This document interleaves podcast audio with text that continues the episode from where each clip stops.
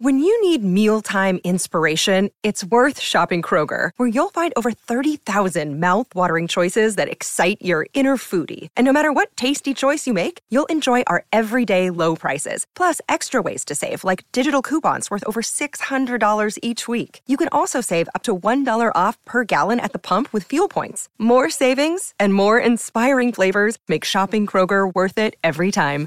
Kroger, fresh for everyone. Fuel restrictions apply.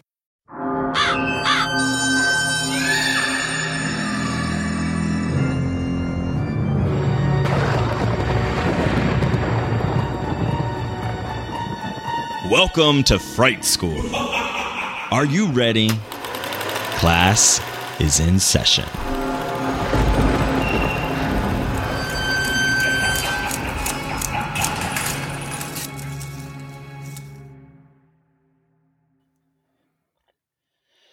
Welcome back to Fright School. Hello, Joe. Hi, Joshua. Ah, how are you doing? I am well. I am breathing. How are you? Right. There's like a collective sigh around the world. Uh, malicious, uh, proud Nazism has been defeated. Um, and now we just deal with the regular kind of hidden stuff again. yes, we'll just deal with the stuff that's in the shadows. Uh, no, but uh, yes, it's um, you know, th- th- we're a little hopeful, and uh, we'll be back to fighting an enemy we can predict a little better, hopefully. we hope. We hope. Uh, so, dear listener, today, um, as as you saw in the, I'm sure the show notes, we are uh, posting up our live episode that we had, our Ode to Witches. That was part of Horror Movie Nights All Day uh, Halloween Eve stream, where we had the lovely uh, Tamion, Wiccan High Priestess, and our lovely Ashley. But uh, in the interim from when we recorded this episode to now, there has been some discussion and uh, backlash I guess you know you would call it, against the new Witches 2020 that we did not discuss. And so I just thought it would be appropriate to just do a quick little check in with y'all about that, and Joe, uh, of course, as well, since you're here. mm-hmm. I'm here um, to discuss it a little bit because I do think it's important.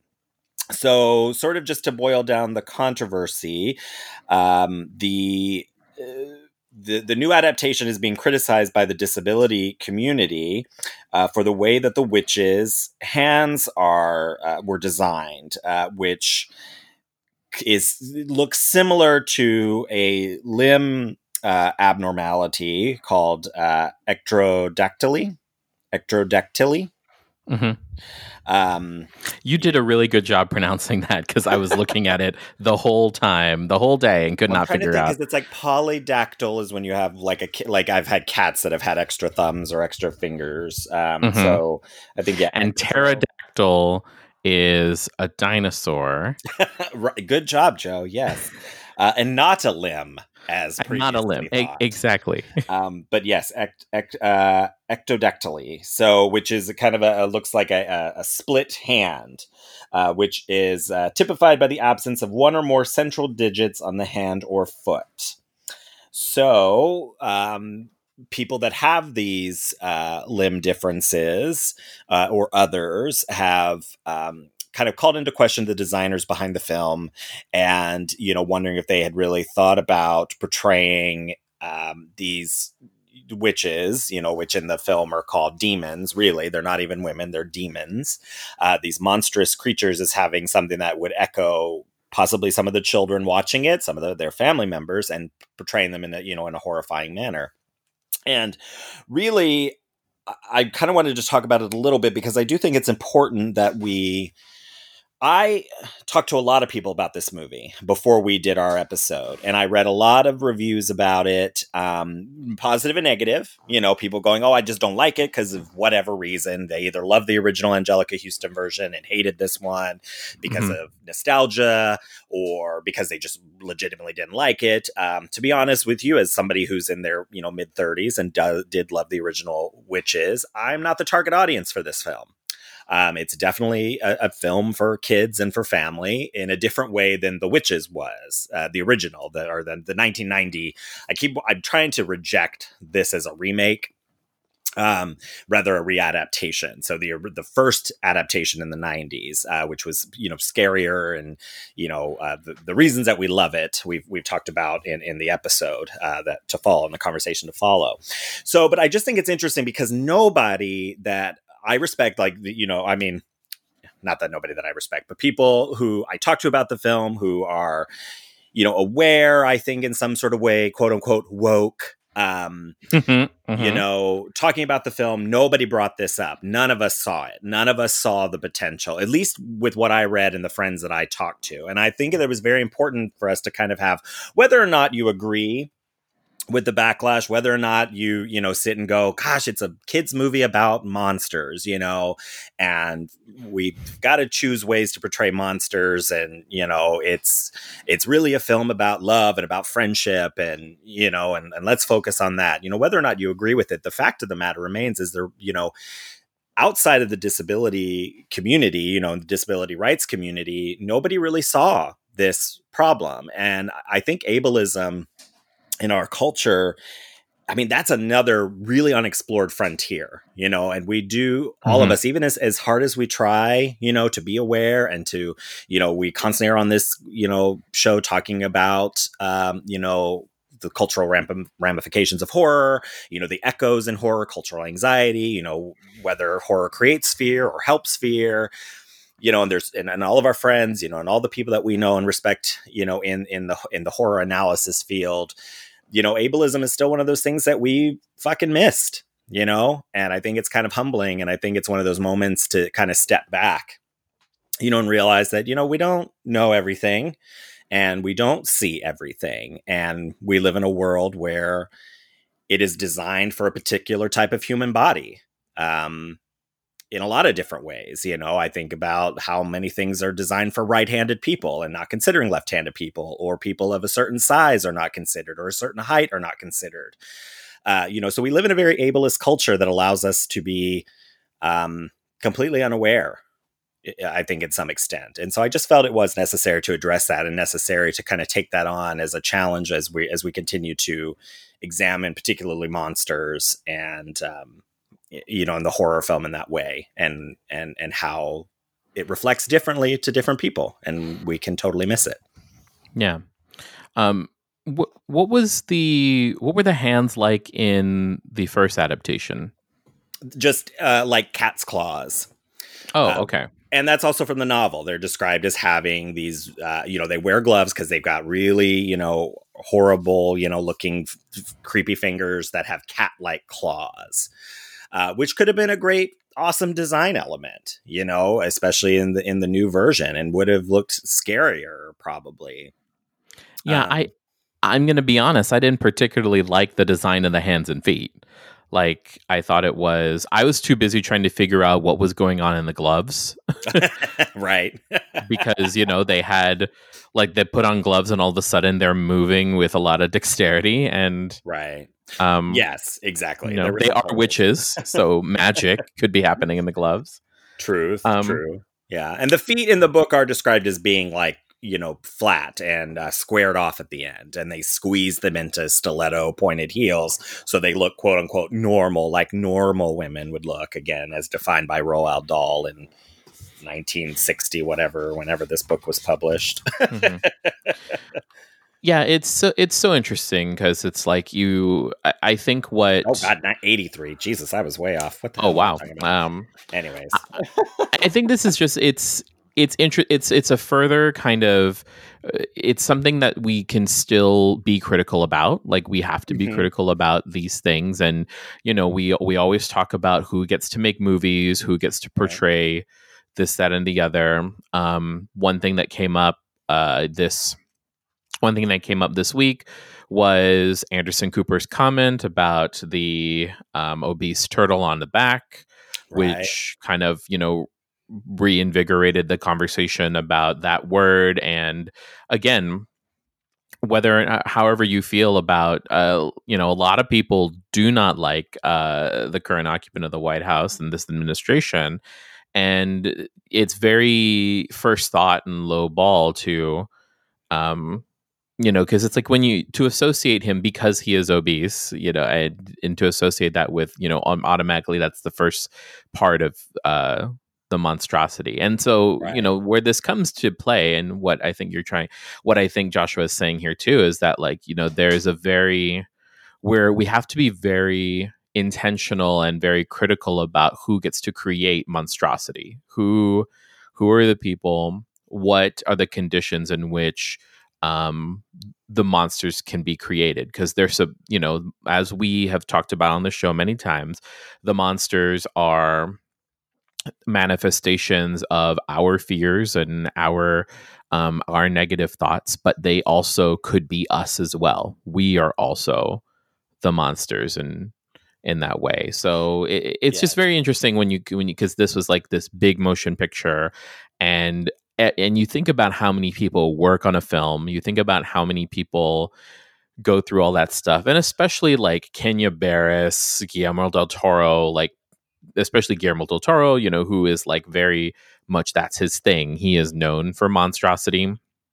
He is known for uh, for his creatures, and so nobody thought of this but again at the same time it's like it's not you don't have to think about everything you do have to vow to do better i don't know what do you right. think no i mean yeah i think that I think I think the the idea that nobody thought about it is what's most enlightening here, and the fact that the critique that originally started. And like I said, lots of people are now self righteously sharing these you know articles and talking about it and i'm just sitting here like none of you saw. We did not see it that way. We didn't. Mm-hmm. and uh, and I, I do think all criticism of things are valuable of film of, of pop culture.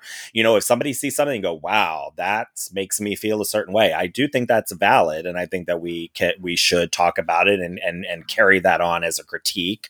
Uh, we talked a little bit about that with silence of the lambs you know with you know the trans community being upset by it and it's like i think we can take that in. We can look and, and say you know, as we discussed in the Silence of the Lambs episode, that that that Buffalo Bill is not a trans person. He is a very mm-hmm. confused sociopath who just wants to be somebody radically different than he is. So the story is not about is not a trans character's journey being shown as a homicidal maniac, you know, but the trans community, the queer community read that into it and saw something more there that needed to be thought about and maybe needed to have a little bit more grace, you know, to to, to portraying that. Mm-hmm. And so I think that's a valid, you know, and, and adds to the, the, the discussion around the Silence of the Lambs. So this again, our focus in discussing witchcraft and witchery is feminism, the way women are portrayed. You know, the original book got a lot of criticism because it was like women, witches can only be women you know and then mm-hmm. there are these monstrous demon creatures you know so it's like you, there there is criticism there and there is conversation there about what that says to children reading this about women um, you know, and so that was our focus, and that's what we were kind of analyzing and thinking about, um, you know, with with with witchcraft, and so you know, we you, you just missed it, and I can't even say that I, if that hadn't been like, I mean, that I would have even really noticed it. I mean, it's just there's just there's just a conversation here about ableism, you know, mm-hmm. and about how society we still have kind of a long way to go um, with that because we don't really think about it, and we do think when you know when we talk about body horror, um, how sometimes that is reflected in real life bodies walking around.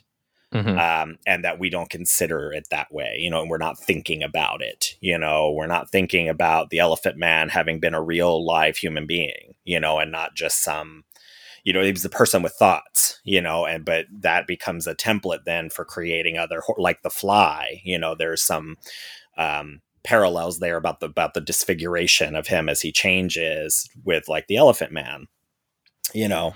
And so it's just like again it's just those sorts of thoughts you know um thinking about you know the criticism of the quiet place. Is that what it is? Um mm-hmm. quiet place uh from the deaf and hard of hearing community um, you know, and I, I, just think I think it's I think it is important to consider, um, especially in a in a genre that is about monstrosity. I just think that it's you know something that we have to um, can be handled a little bit with a a little more deftly.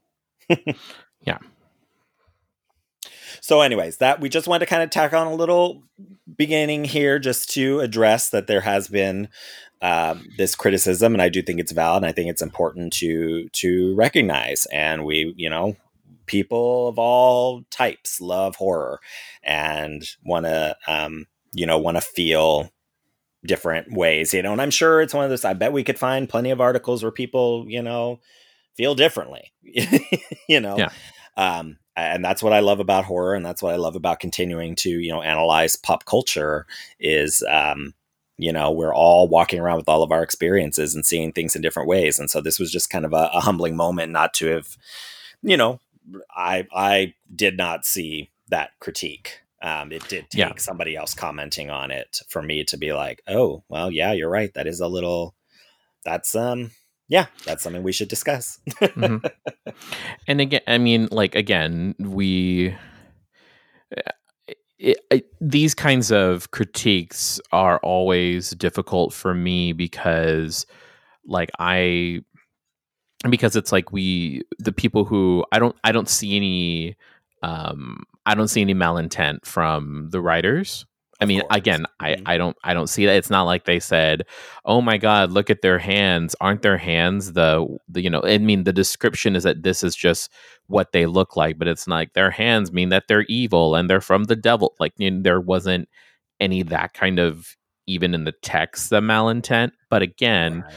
like you said, it's like everything, all of it is valid and you know the I, I think what's the most interesting is that like there th- this is gonna this is genuinely hurting people like this is genuinely people who have this can who who have this condition are um seeing themselves on screen as you know not the way that they want to see themselves um, Right. and not the way um you know there's a there's a punching down to it Yeah. well, and Um, again, there's another that you know, it's just intent and effect are different things, Mhm. and uh, you know, I think this is one of those examples of kind of realizing that you know that they just they wanted to do something different, and we thought this was kind of a weird look, and you know. We thought it would kind of add, make our witches a little more otherworldly than just, you know, kind of the way that they did with Anjelica Huston's version. Um, you know, I mean, so yeah, I'm certain nobody ever sits down to make, you know, a hundred million dollar movie and, you know, figure out how to upset people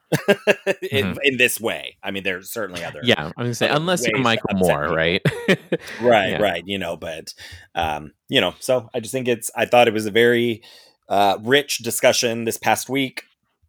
And I thought uh, we should have it kind of in a quick way here to introduce uh, this episode because we did not touch on it, and uh, so I just wanted to to say that before. So, but otherwise, um, yay, rest up. The fight continues, but uh, maybe you know, um, not from inside of the concentration camps. I've been fearing.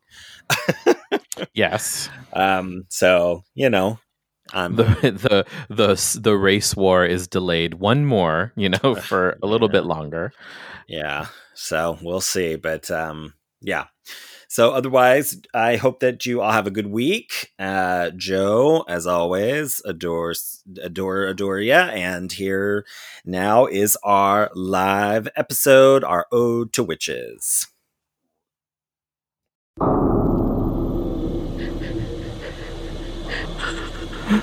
I just want to apologize. I'm sorry to everyone. I was very naive and very stupid, and I shouldn't have put other people in danger. I am so sorry for everything that has happened because, in spite of what Joshua says, it's now all my fault. I insisted our listeners subscribe to Fright School on Apple Podcasts. I insisted they leave us reviews. I insisted that they give us a five star rating. And it's all because of me that we're here now and we're being hunted. I love you, Mom and Dad. I am so sorry. I only wanted to make good content for our listeners. I'm so scared. Out here? Joshua, is that you?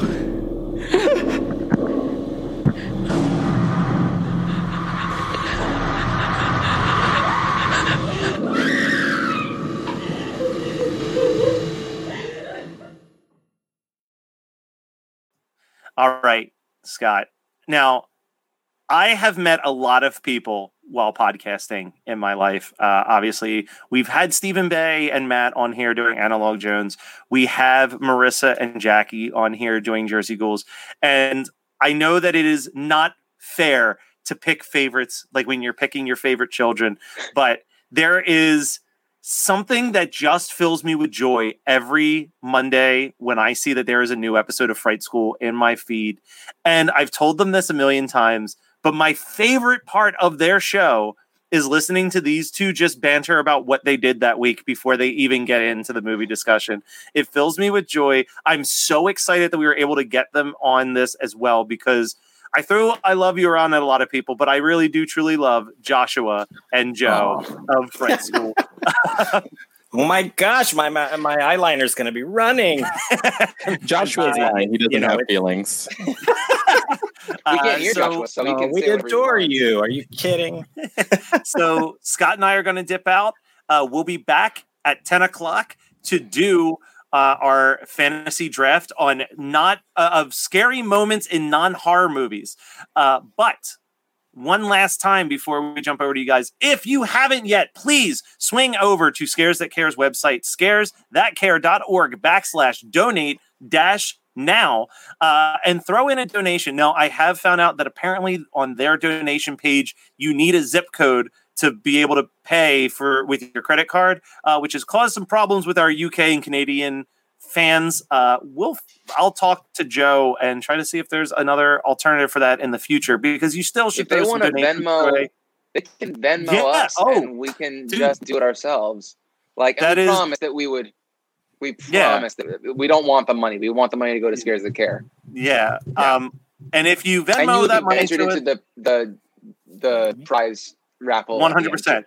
And I'm asking you to please, please, please, during Fright School, this is what I would consider the last chance for you to donate to be part of that raffle because I'm going to put the names on a sheet of paper and draw them out of a hat as soon as we're done the draft.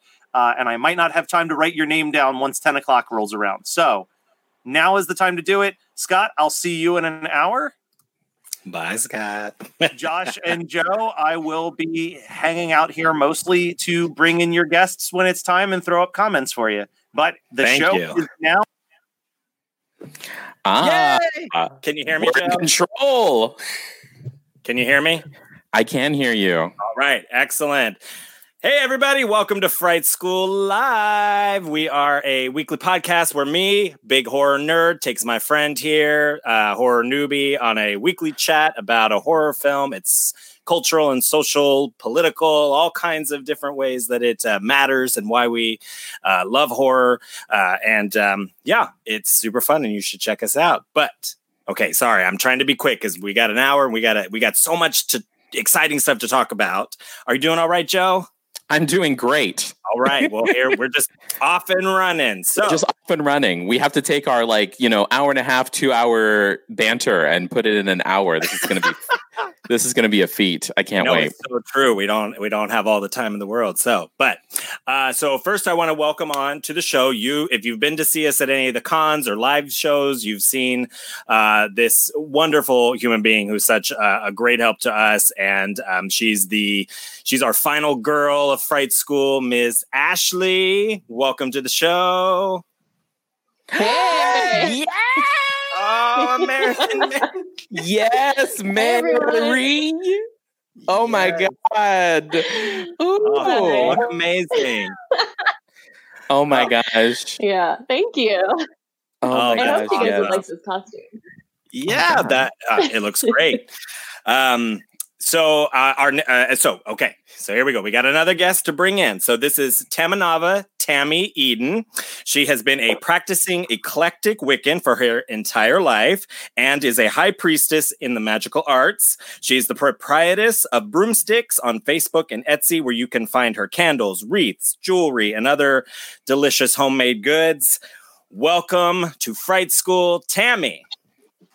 Hi. How's Yay! everyone? Hi, Tammy. Hi. Yeah, we are all here. So sorry, I'm really high energy because I'm so so excited for this to come. Look at this. We formed a circle. We're gonna call the corners. It's gonna be amazing. Yes. So, all right. I think um let's chat a little bit first about so did everybody get a chance to watch The New Witches and The Craft Legacy? Yes. Okay, Yes. so we're going to start Yeah. there. We're just have we're going to have a brief chat about uh, you know what everybody's thoughts were. Let's start. Let's start with the witches. What did we think? So, full disclosure, I have not seen. I did not. I, I made a conscious choice to not see the original Witches, and I have not read the novel. Um, the original Witches, I'm saving for the after time when I can be at Joshua's again because I know it's one of his favorite films. So, not watching, uh, not watching Angela, Anjelica Huston Witches, but I did see this uh, this version And Hathaway witches. and the Anne Hathaway Witches. Uh, m- ladies, your thoughts? Um, so I saw most okay. of the new ones. And it- it's okay. It's okay. Um, I saw the original you know, way back, and so I'm still kind of a, a truist to the original. Um, the most shocking thing for me was Mhm. the color of the skin that had changed. Um, it was nice to see that there was a modern representation. However, I was not expecting that at all, um, and I'm not sure if it helped or hurt. yeah, um, I, Yeah, I, I love that you brought that up, and I want to chat about that. But I wanted to hear Ashley's thoughts first. Um, I am partial to the original because I love Jim Henson and his dark puppetry. Um, was kind of missing that in the new one. It was a lot more CGI choices, which is fine, but I was kind of expecting a little bit, more because Guillermo del Toro has his name on this. Um, so I don't know. It was it was a movie.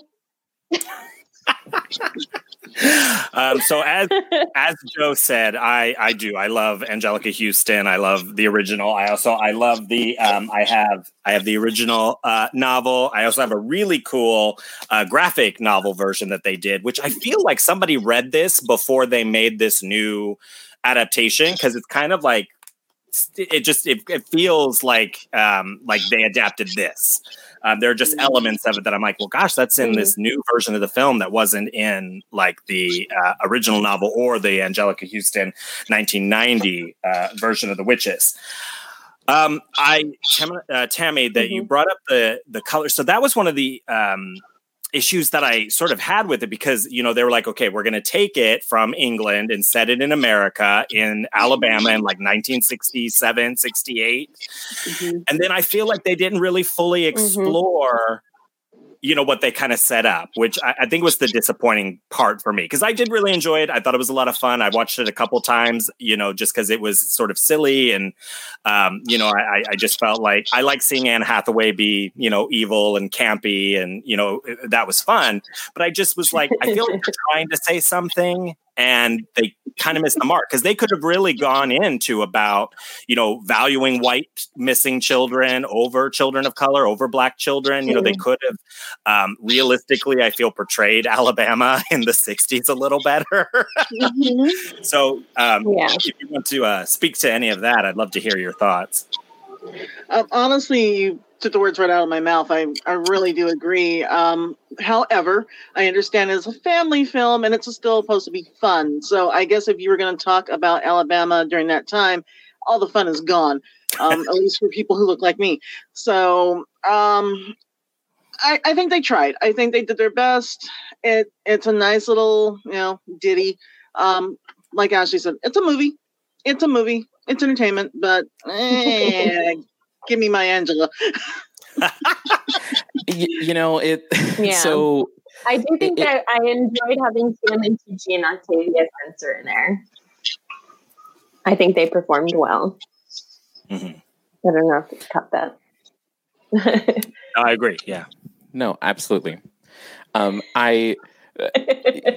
It, it's so strange because it's like they. I think what was just so shocking for me was like, okay, they they went to like this very fancy resort in like Alabama, on the on the you know uh, Gulf of Mexico, the you know Mexican Riviera type thing, and you have like you know a bunch of white faces, and here she is rolling up there, and everyone seems like very oddly tolerant of. of a of like Octavia Spencer playing, you know, just like being this woman. And like I see how they set that up where it's like, oh, you know, my oh, by the way, everybody, spoiler alert for if you if you don't know the witches, um, probably even more spoiler alert for uh craft uh the craft legacy. But yeah, she was like, "Oh, you know, my my relative made this restaurant the way like put this restaurant on the map or whatever." And so like there is some deference there, but it still just didn't feel, you know, it didn't it still didn't feel true and I don't know. It kind of reminded me a little bit of antebellum in that way, where it's just like the stark absence of like, like cruelty, like like overt racial cruelty is also very. It's very interesting, but it's also nice to not see that and to not have it be a character, and we can just have this very campy tale about witches and all of that stuff. Um, was the grandmother in the orig- in the Anjelica Huston was she also some sort of like practitioner of magic the way No. that okay No, no, she was just a witch hunter. Um, and they, they kind of allude to it. She's missing fingers in it. I think in the book, too, she's missing a couple fingers. So it kind of alludes that she had had this really terrible experience with witches. And so that kind of fuels her Mhm. um, her belief and her need to protect and and to hunt them you know and to instill that in her in her uh, offspring. So or her um not her that's not her son her grandson. So anyways I, I mean overall i think it was a lot of fun. I mean definitely catch it. It's perfect kind of spooky entertainment for young kids that aren't gonna you know watch saw yet since they're not my kids. Um you know i thought it i thought it was fun. Um It's funny, my roommate. Um, she mentioned when I was that I was gonna, we were going to talk about the witches and then the reboot of it. She said that the original one still traumatizes her to this day. Like Anjelica Huston is literally horrifying um, to this day to her. So it's like it is still it's scary if you're a child. The original. I don't know if this one is as scary because it's still very much animated um, yeah and like glittery. probably to me to me as a child it would have been I mean, I mean, it was like you know, Guillermo del Toro's attached, so there has to be teeth. Like literally, there has to be some teeth to the monster. um, but like, it was also nice to see like Kenya Barris is attached to this, and I'm just like, okay, you know, we this Mhm. is they're they're definitely trying to say something. I did like. I did like, oh, why why do I feel why do I buy Chris Rock as a narrator? It's because of, you know, everybody hates Chris. So it's like we already get there's already like, you know, Chris Rock is narrator. Um, I think the Yeah. most, uh, I, I think one of the more outrageous claims of the movie is not the existence of magic and you know talking mice, but that we're supposed to buy adult Kristin Chenoweth's voice as a little girl. um, which That you know was that's very just, jarring to me.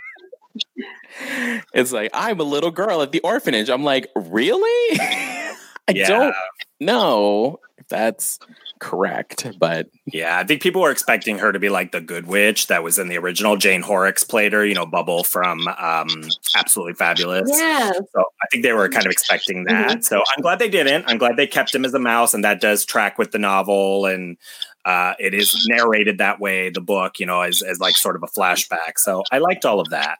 Um, you know, but overall, yeah, totally a fun kids movie. Not really necessarily about the practice of witchcraft. Uh, so, which is a good point to move into the craft legacy. Now, I don't want to spoil it, so let's be careful about how we talk. Just because Okay. it's only been out a day, um, but just give kind of our honest thoughts of whether people should spend the twenty bucks or twenty five uh, if if you bought it.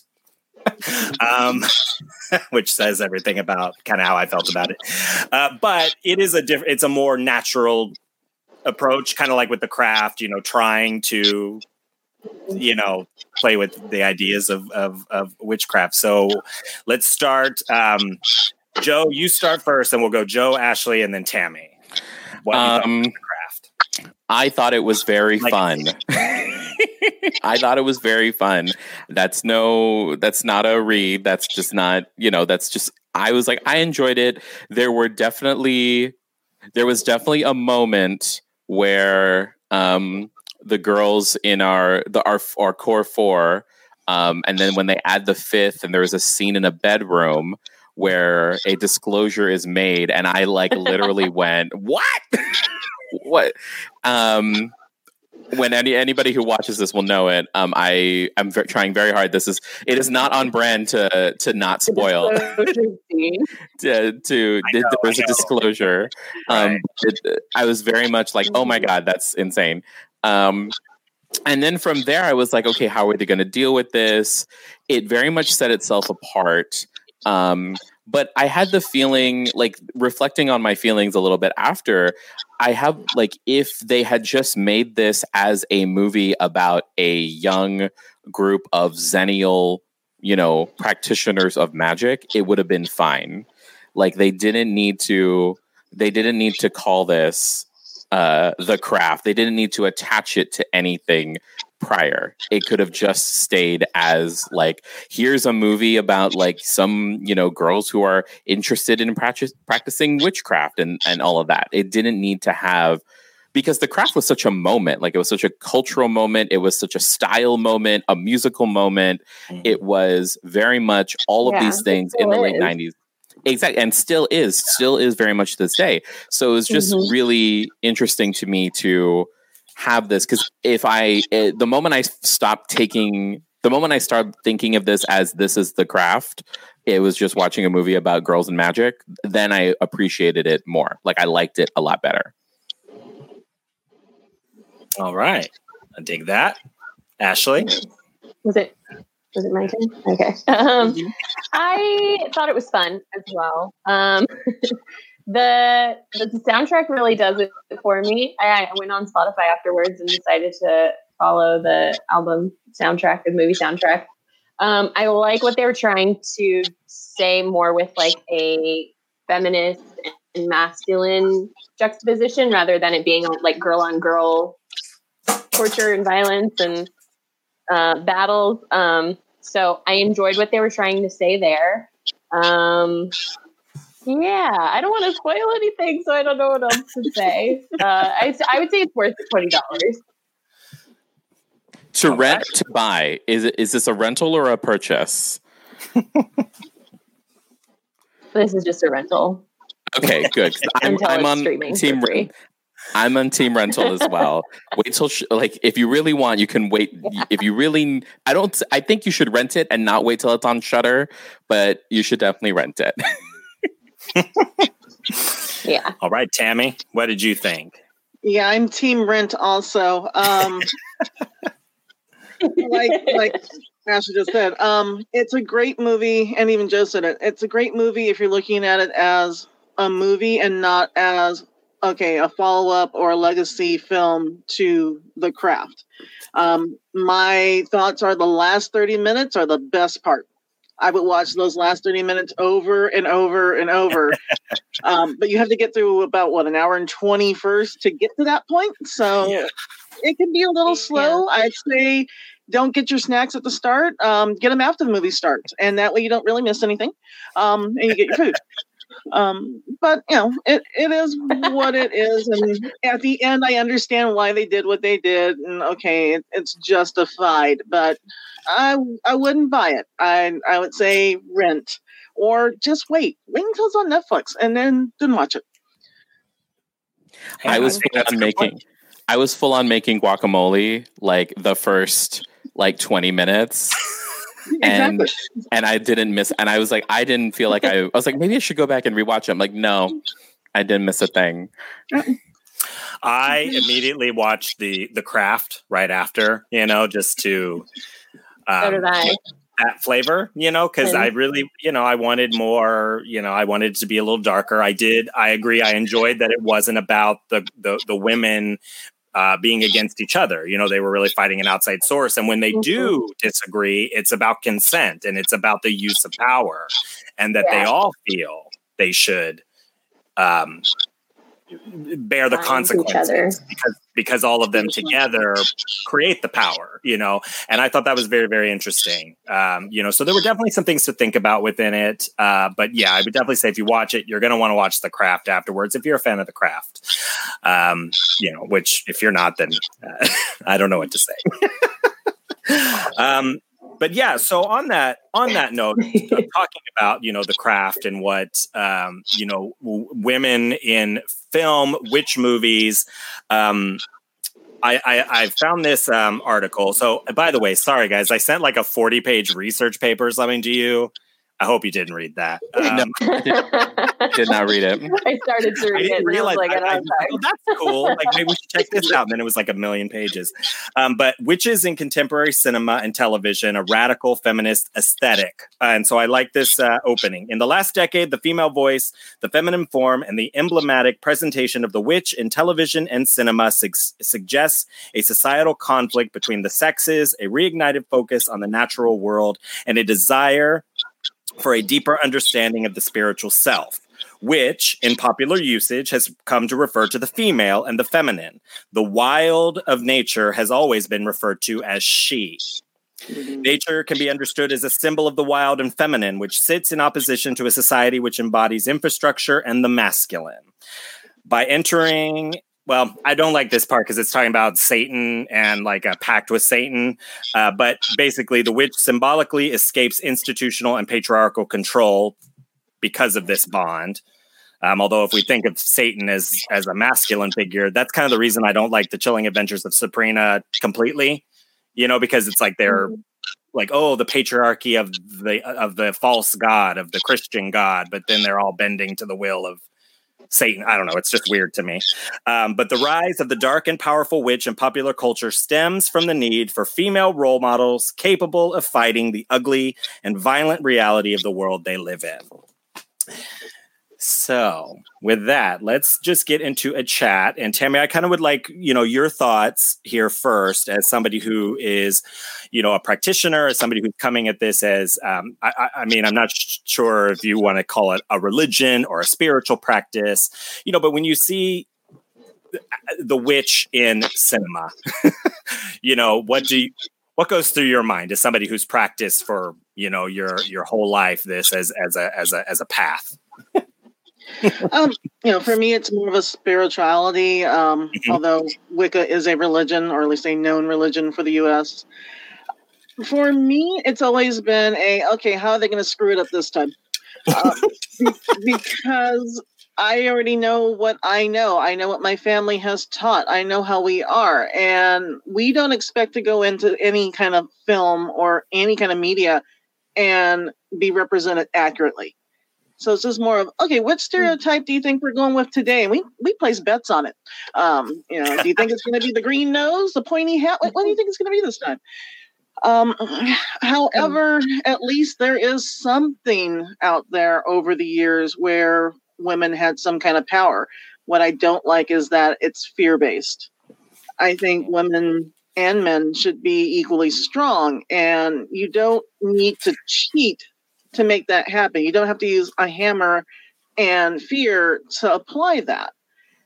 But unfortunately, that's the popular thing. Everyone loves a good witch story, and rarely is the witch good in it. Do you um yeah, that I love that you brought that up because um, in one of these witch movies are aren't just about power; they're about the fear of female power. And uh, Grady Hendrix, who is a horror author um, and writer on Satanic Panic, said that you know that's one of the things that he can't stand about uh, these movies. They they turn out to be cautionary tales about power, the sort of "uh oh, you got power and had to be outside and had to go outside society. Now look at you, you're killing everyone you love."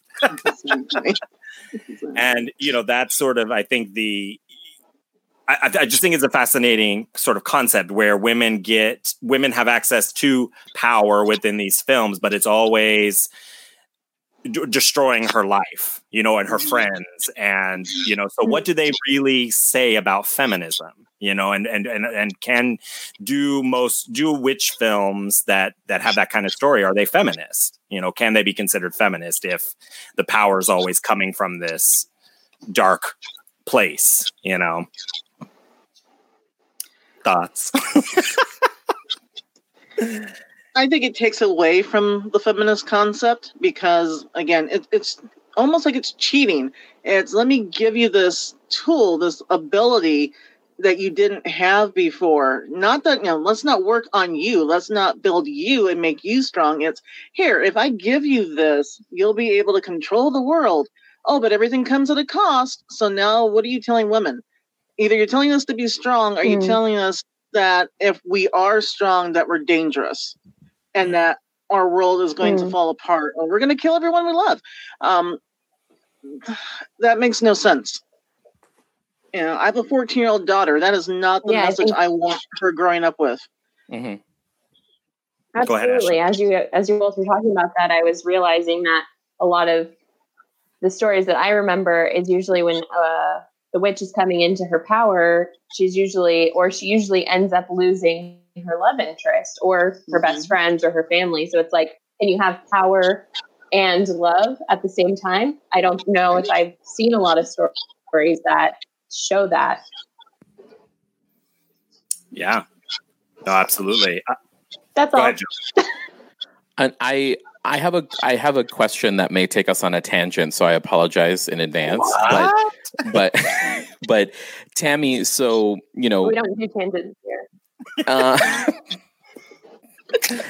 I, that was I appreciated that. Um, so uh, Tammy, I my question is for you, and it's mainly uh, it's this. So when you're watching, um, when you're watching um, these movies and representations of witchcraft and so on and so forth and magic, um, what what films have gotten certain things right? Like, what are certain things that have that are correct?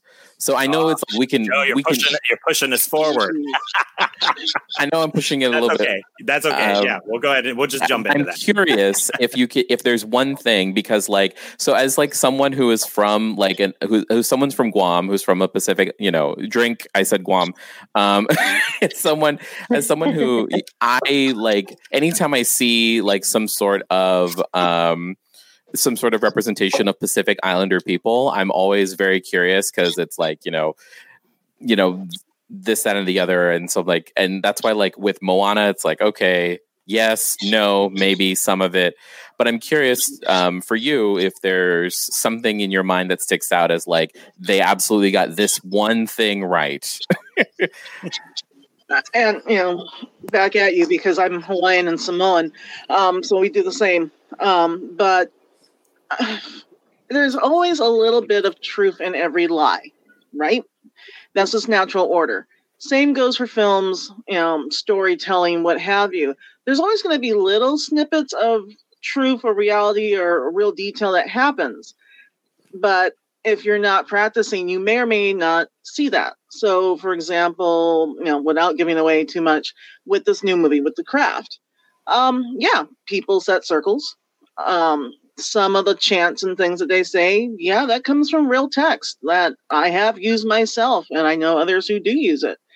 Um, however, I don't believe you need four people to do magic. I think you can do it as a solitary, as a one person, and call all of those elements. That is my belief. Mhm. Um, that is a belief of many, but it's not the only way. But I think every film, every story I've heard or seen, there is at least one grain of sand in there that's legit. Always. It's just they built a giant fluffy story around that one grain of sand and they kind of buried it. Hmm. thank that you makes sense. Yeah, that makes sense. Because I mean, I think like on the original craft, you know, and I think even on this new one, they brought in like a you know a Wiccan or you know quote unquote a real witch. I, that's probably a problematic you know term. Real, what is real? Um, you know, but they bring them on to consult and to give you know ideas. But it's Hollywood, you know, so they want to do the glitter and the glitz and you know to see a practical you know use of the magic you know in a film it's just you know it's what you kind of come come for um i did like I, one of the other uh articles I was reading talked about the witch, um, the Vivi Vivivich, uh, you know, which came out a couple years ago, and talking about how you know that was so divisive because people felt that was kind of a feminist story about a woman escaping this sort of patriarchal society and letting loose, and that there was kind of a punching down of that. That you know, there's this like men's rights activism on the internet that actively you know attacks and fights things that that are seen as empowering. Did you get a chance to see The Witch, and did you think that was an empowering film. Actually, and this can go to anybody. Anybody can chat about their thoughts on The Witch. Um, it's just another one that comes out that's very because um, it's not really filled with magic. Magic. I mean, there's that moment at the end where they kind of all take flight, but it's not. Um, it's not glitzy. You know, it's kind of more nature, I guess, centered. Any thoughts? Do we not It's see the on witch? my watch list. I Okay, haven't seen it okay. yet. So yeah, Right. Joe's like they talk like it's Shakespeare times. I'm not watching that. it's it's just like it has Liza Aaron in it, and there's a problem. There's another like problematic breastfeeding thing with Liza Aaron and her nipples, and I just can't like that. That's my only thing with it. Uh, well, no, that's not my only thing. I'm being I'm being of course I'm being facetious, but I I feel like the I feel like for me because it's such a slow burn, and Joshua knows you all know how I feel about like slow burn movies the last the last like 15 minutes of this film are like my favorite part because it really it's just like she's finally she gets her payoff for having endured all of this um all of this um bonkers storyline leading all the way up to that. Um i've only seen it once and i probably only will see it once to be quite honest um ashley any thoughts on the Vivitch? I not really. um, I think I only saw it once when it first came out, so I don't recall a whole lot of it. Sorry, Joshua. You know you talk about it all the time. no, it's yeah, no, it's totally it's his- fine. one of his rainy day movies. He puts it on in the background because it's so beautiful and atmospheric. I saw I have this beautiful right there.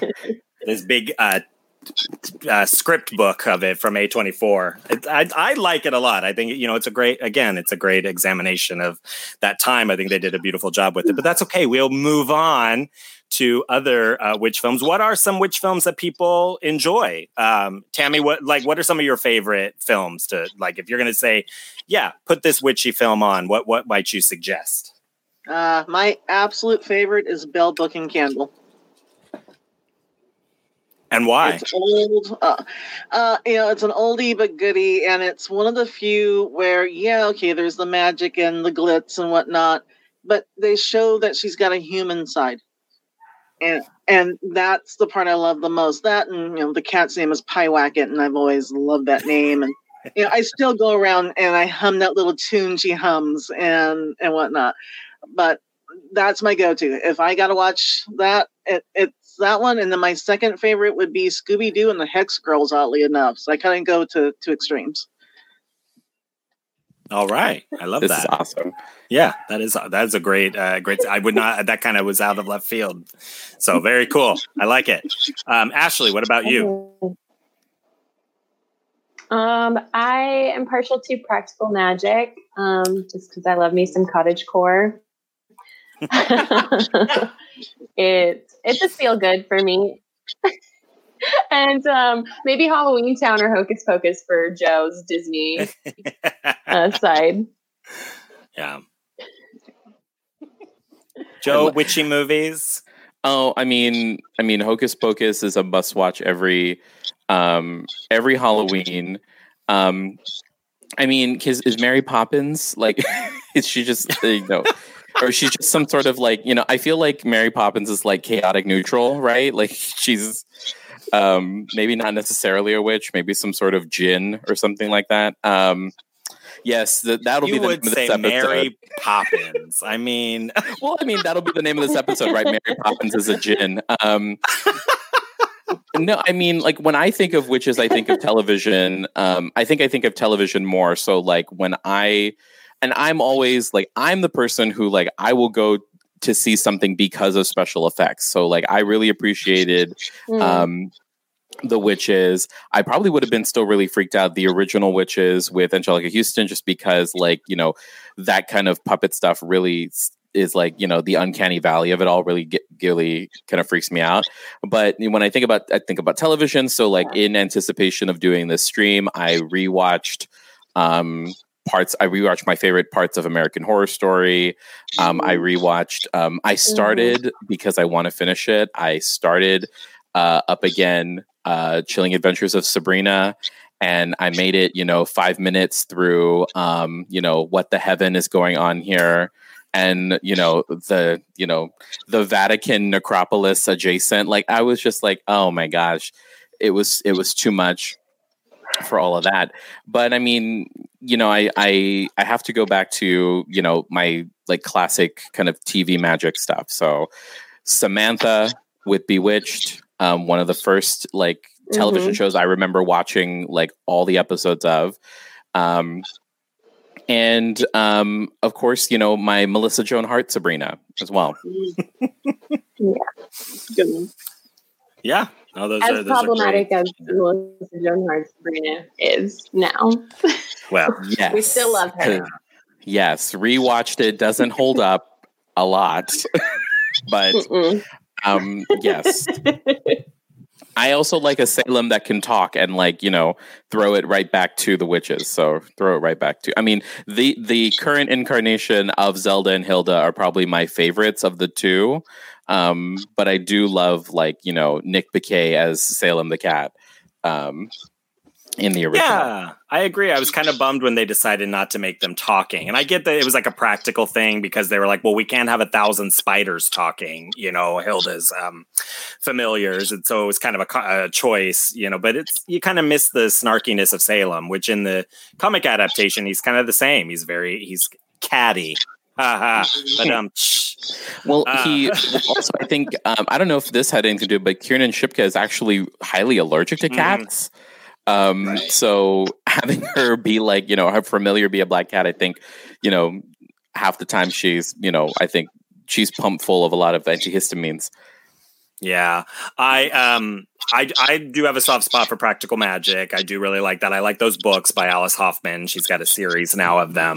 Um, you know, uh, what was it? Somebody posted the other day. One of our friends, Bath and Body what was it? Oh my gosh, it was so funny. It was I think Sean Keller. He was like he calls it Bath and Body Witches or something, uh, which I just found amusing because you know it is kind of like that. Um, but yeah, I you know the craft for me is always a classic. You know, um, I'm telling you the the so to go back to the the sequel reboot, whatever we're going to call it, uh, the craft leg the craft colon legacy.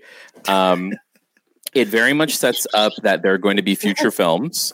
Um, and there better be future films because I want to see, I'm telling you, I want to see Rachel True as the proprietress of a magic shop in that town when they're like you know the girls are mm-hmm. doing research or at another town. Girls are doing research go back and they open it and then you know rachel true is there as the proprietress of this town helping them you know giving them stories of the past or whatever. Like i need to see that. I want to see that we can make it happen Hashtag if we just go, believe, clap and believe. Go, go to my change.org petition. Yes, exactly. Yeah. right, right. Joe, I actually love that you brought that up um, because I did want to talk a little bit about. Uh, so, the craft is sort of credited, especially with people like my age who were like teenagers when the craft came out. I mean, that was kind of our introduction to like, you know, this new kind of witchcraft that wasn't like Satanism exactly. It wasn't, it wasn't like bewitched. It wasn't pointy hats. You know, it was stylish and sexy, and you know they were vengeful, and you know they they were using their powers to better their their lot in life. You know, I think that's the first place I saw like tarot and um, you know herbs, mm-hmm. you know, and all these kind of sort of this. It's not deep deep into the film film. You know, they, you know, the, the it's obviously it's a teen drama horror film, uh, but you know, it was sort of introduced people to it, and so I'm curious. Um, Tammy, what you think about sort of how films like The Craft influence the craft.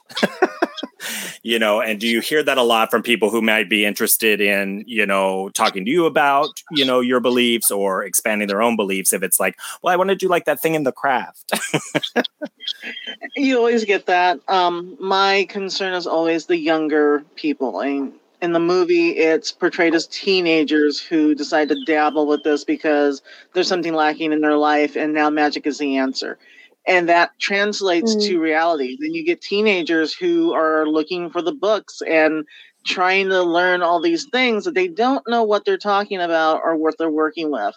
And yeah, it's all about what you believe, but you don't dabble with what you don't know it's always good to have a teacher and mentor. I'm not saying that teenagers can't practice. It's just like any other thing. I'm not going to hand a beer to my teenager and you know say, "Hey, just figure it out."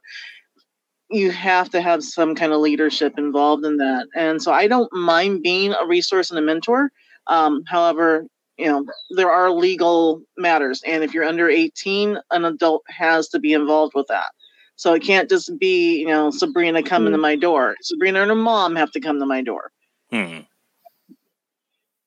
That's interesting. That's that's that's that's good to know. Um, I, you know, I, am also curious about. Uh, so Rachel True re- recently re- released a, a book and a and a tarot deck. Do you ever use tarot in your practice or use it for your for yourself?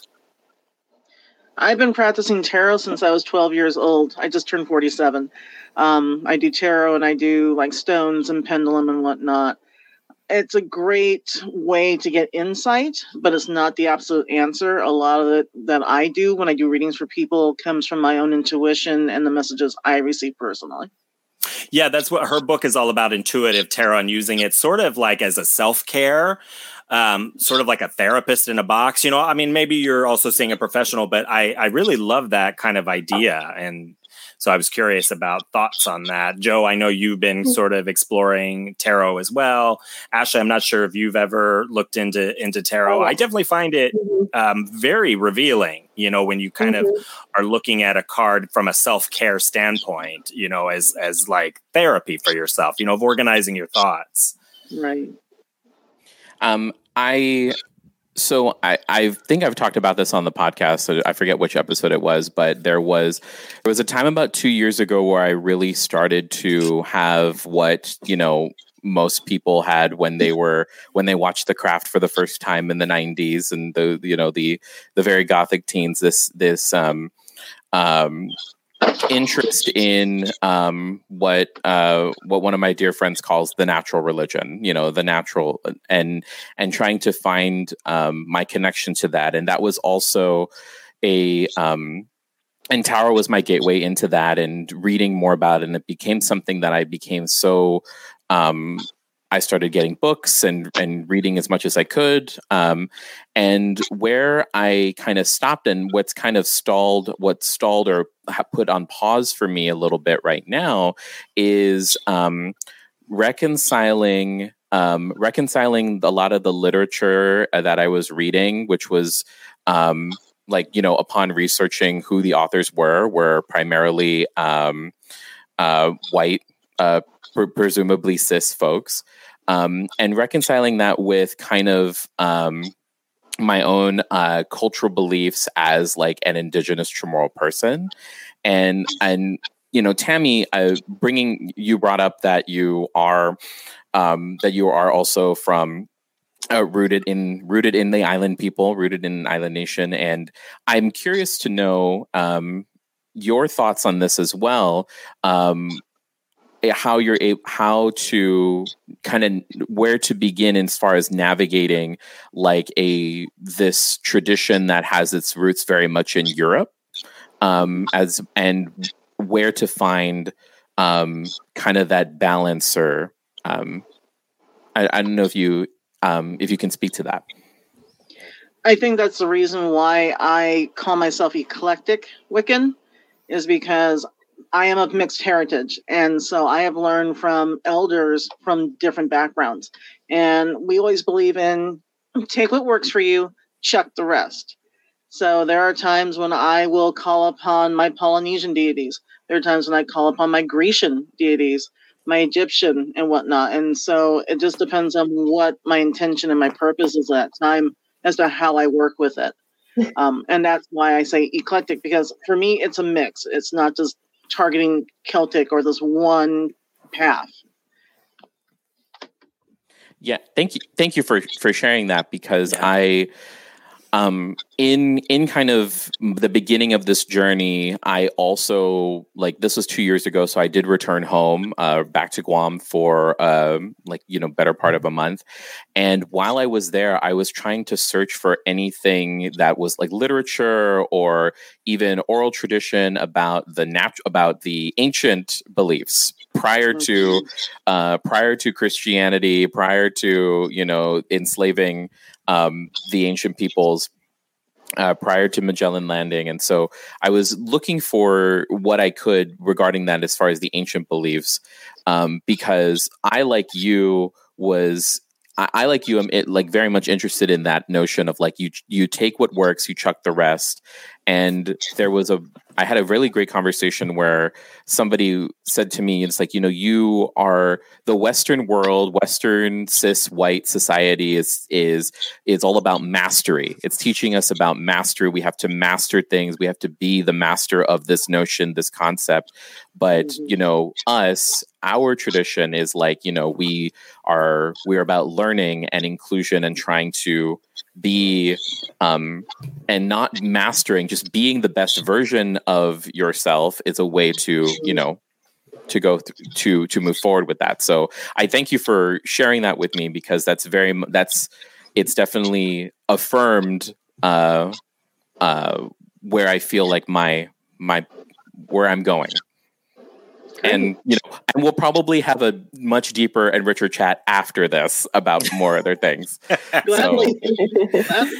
so I did want to take. Uh, a moment. so Marissa had had commented about uh, tarot as like therapy as self care. Uh, I I recommend Rachel's book. It's very interesting. Just you know, kind of this intuitive approach to tarot. There's also a book. Um, uh, the tarot for self care, which has some great pointers in it, and just you know uh, taking those that time to kind of see what your subconscious brings up and being honest with yourself about how you interpret the cards. So I recommend those. So with our last little bit of time here, tomorrow will be Halloween. We're going to have a full moon. It just feels like this magical time. Um, and uh, Tammy, you had sent a really interesting article about uh, witchcraft and sort of that, um, you know, death and and life, and you know, sort of what Halloween and and and uh, Samhain and you know this time means. And I'm just curious, you know, I. Um, I don't know. I'm just curious about your your thoughts on that and what uh, what what people might want to do to honor the dead or you know to honor their loss this year? Should they have had it? There's always life, death, and rebirth. It's the natural balance. And Samhain is that time when we really focus on that. We really remember. This is kind of like our New Year's. It's a reset. So it's what can I let go of? Where can I move forward? Where can I get on my own way? Um, what do I need to bring in? And we call upon our ancestors and our beloved dead to kind of help and guide us at that point. So it's no different than going to the graveyard to go see grandpa and asking him a question and hoping he'll answer. It's just we can do that anywhere. Um, and at Samhain, we believe that the veil between the worlds is thin and easier to communicate through. We communicate with them all year long, but especially now. Um, I also will have more information on my Facebook page that will post tomorrow about Samhain. So if anyone wants to get more details, they can read more about Samhain there. Um, but it's really just about the balance of life and death, the new and the old. Where where do I need to focus? Where do I need to work? And some ancestor, some guide giving you some advice that might pay off. But you can leave out anything, whatever that person likes. So, say you have a favorite ancestor that's passed on. Um, did they like cigars? Did they like a certain food? Did they like a certain drink? Leave a little bit out for them. We call it a dumb supper. I place an empty chair at my table. I put a plate, I put a cup, I do all the utensils like I would if I was going to eat there. And I put those favorite foods there and I invite that person to come and enjoy that food. And whether I hear them or feel them or not, they know that they're welcome there. And that's a great, easy way to give honor. Um, writing a list, write a list of all the people that you've lost or all the things that you've lost. Give honor to it. You can read it off. You can hmm. burn it after. You can ring bells to it. Whatever speaks to you. It doesn't have to be a you know true pagan way. What speaks to you? Hmm. What in your heart of hearts says, "Hey, this is me giving honor to this person or thing that's passed on." Oh, I love it. I Wow. I so yeah. Thank you. Thank you for that. That's lovely. And that is something that anybody can do to have that, you know, to have that connection and that reminder. That's very beautiful. Sorry, Joe. Go ahead.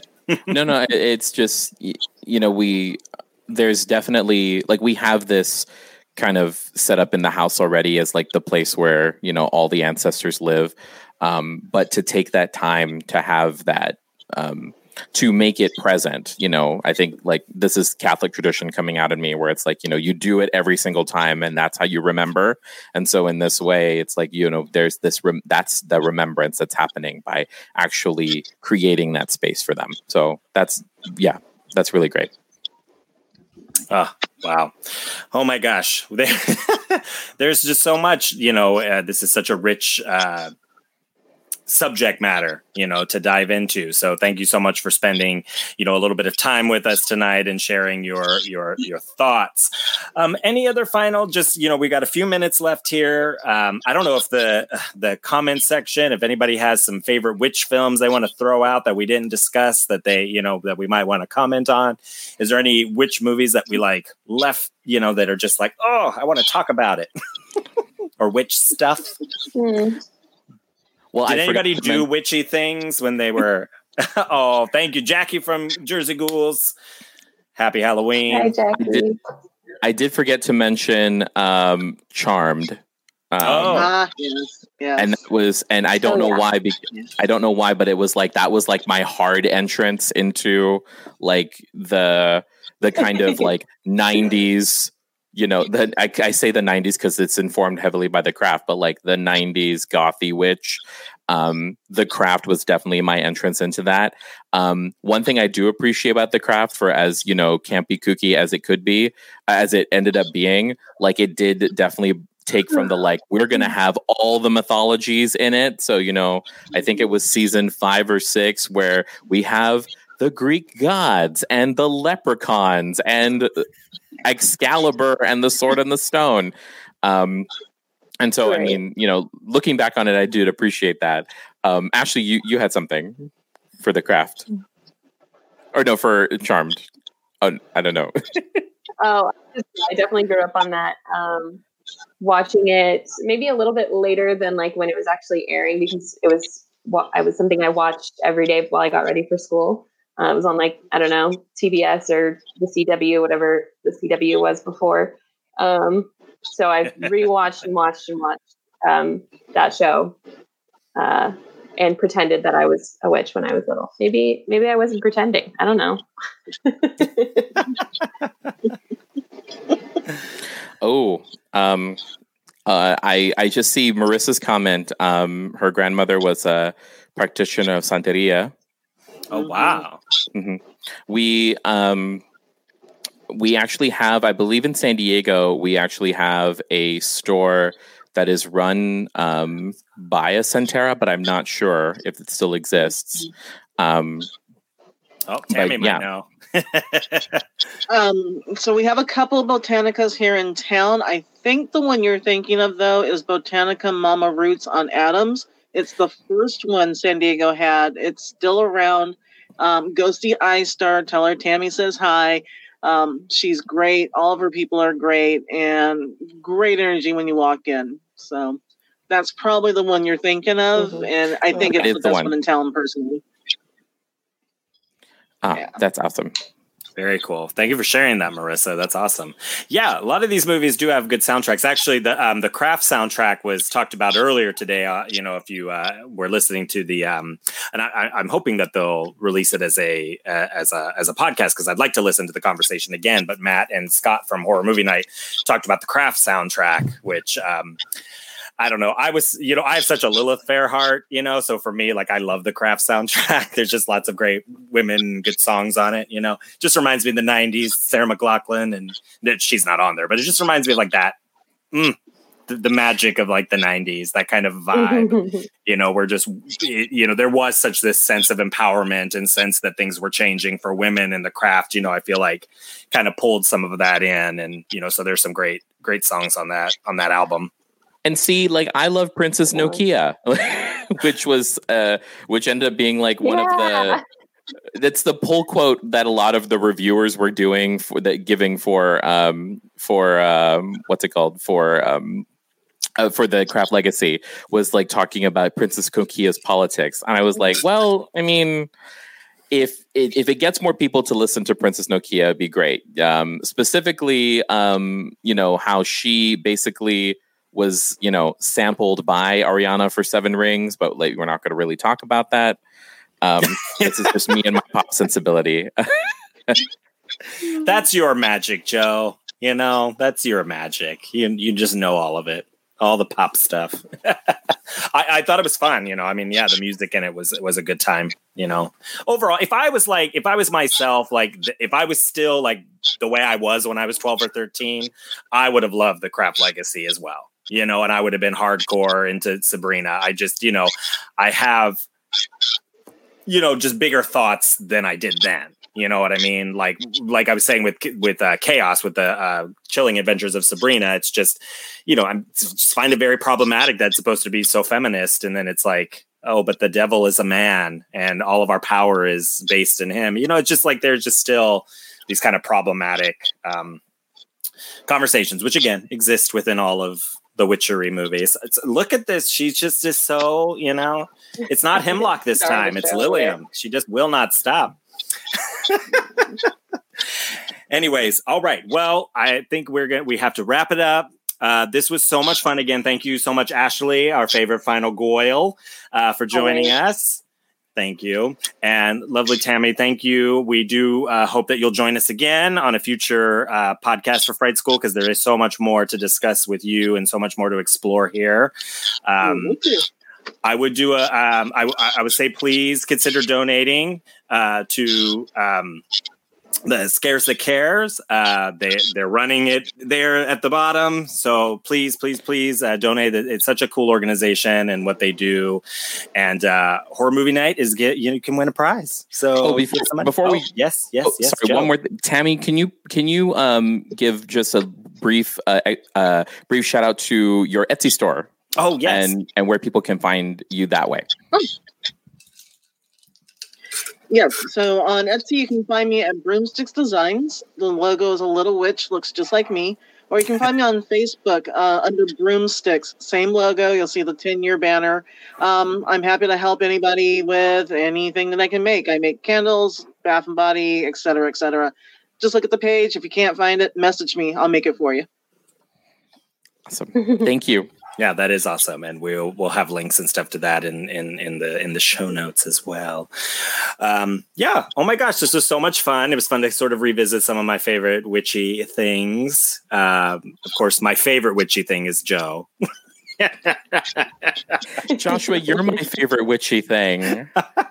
oh my gosh, we were watching the uh, Hocus Pocus uh, live thing that was going on earlier, and Elvira called herself a vampire, which I was a little confused by because I always thought of Elvira as a witch. Uh, and in the film, she's a witch, or at least she has magical powers. So I thought that was interesting. So I don't know where there's like revisionist history happening. well, Joshua, I mean, there, yeah, there's very much revisionist history because they did a whole thing about how the Sanderson sisters got kicked out of Hogwarts, which I was like, this is too much.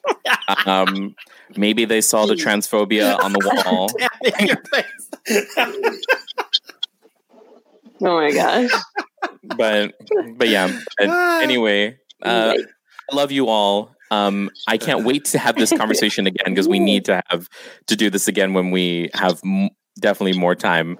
Oh my gosh! Um, and when we can all sit together in a room again, when will we be able to do that? and call the circus right. call the quarter. well, thank you again, all, for joining us. Thank you so much, Horror Movie Night, for having us on. This was so much fun, and uh, just all day long, the the conversations have been awesome. They've been just filled with delightful content, and it's still continuing. So stick around and uh, keep on keep on watching. Joe, I adore you. Good Joshua, night. Matt. Matt. Matt, I adore you. Uh, You just one last time, uh, thank you, Joshua and Joe. Joe, you joined us earlier for the round of I Can't Believe I Did That, where we just shared some of our deepest, darkest uh, secrets and childhood trauma. Uh, and Josh, uh, I said this earlier on the show. I've said this to every single one of the people that have joined us, but um, I couldn't do this without any of you guys. You guys have all just been such wonderful additions to my life and my uh, I mean, I'd hate to say podcasting career because I don't. It's not really. I don't. You know, you got to get paid to have a career. Uh, but like, uh, but like the the friendship and the the the reach of the people that have become focal points in my life is never ending. So thank you so much for taking an hour out of your time to join us for this. And uh, I am so excited for when we can do this again one day. Uh, hopefully, all at one house, sitting on a couch, just watching a bunch of bad movies. Uh, but Yes. I will That'd real quick. I will drop off for just 30 seconds to let you tell people where they can check out more Fright School, and then we are doing the final segment of the live stream. Yay! So, you Fright School, we're on all your favorite pod catchers. you know, we're on Spotify, we're on iTunes, we're on uh, SoundCloud, all those things. Uh, Google, Google Google Play. definitely on Google Play. Um, and um, yes, please uh, rate us, subscribe. We have merch on TeePublic. If you go to teepublic.com slash fright school, you can pick up some of our merch. We have uh, the f- Joshua's uh, five favorite witches, my five favorite witches, and then um, we have some other really fun uh, merch ideas. If you really like um, Eric Northman from True Blood, then you definitely want to get our uh, Scandinavian Baldwin shirt uh, designed by the awesome uh, Brendan Haley. So please um, like, rate, subscribe, and we'll see you every Monday in your feeds. And your earballs. All right, that was the boys from Fright School. Go and check out their podcast. It is fantastic. I highly recommend it.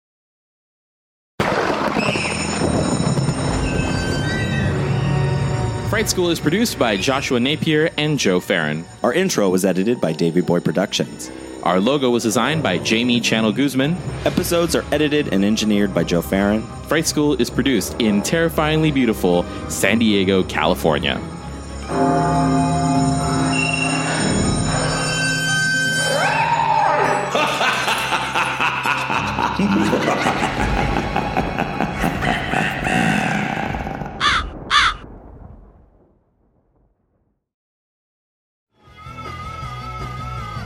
You're listening to the Geekscape Network.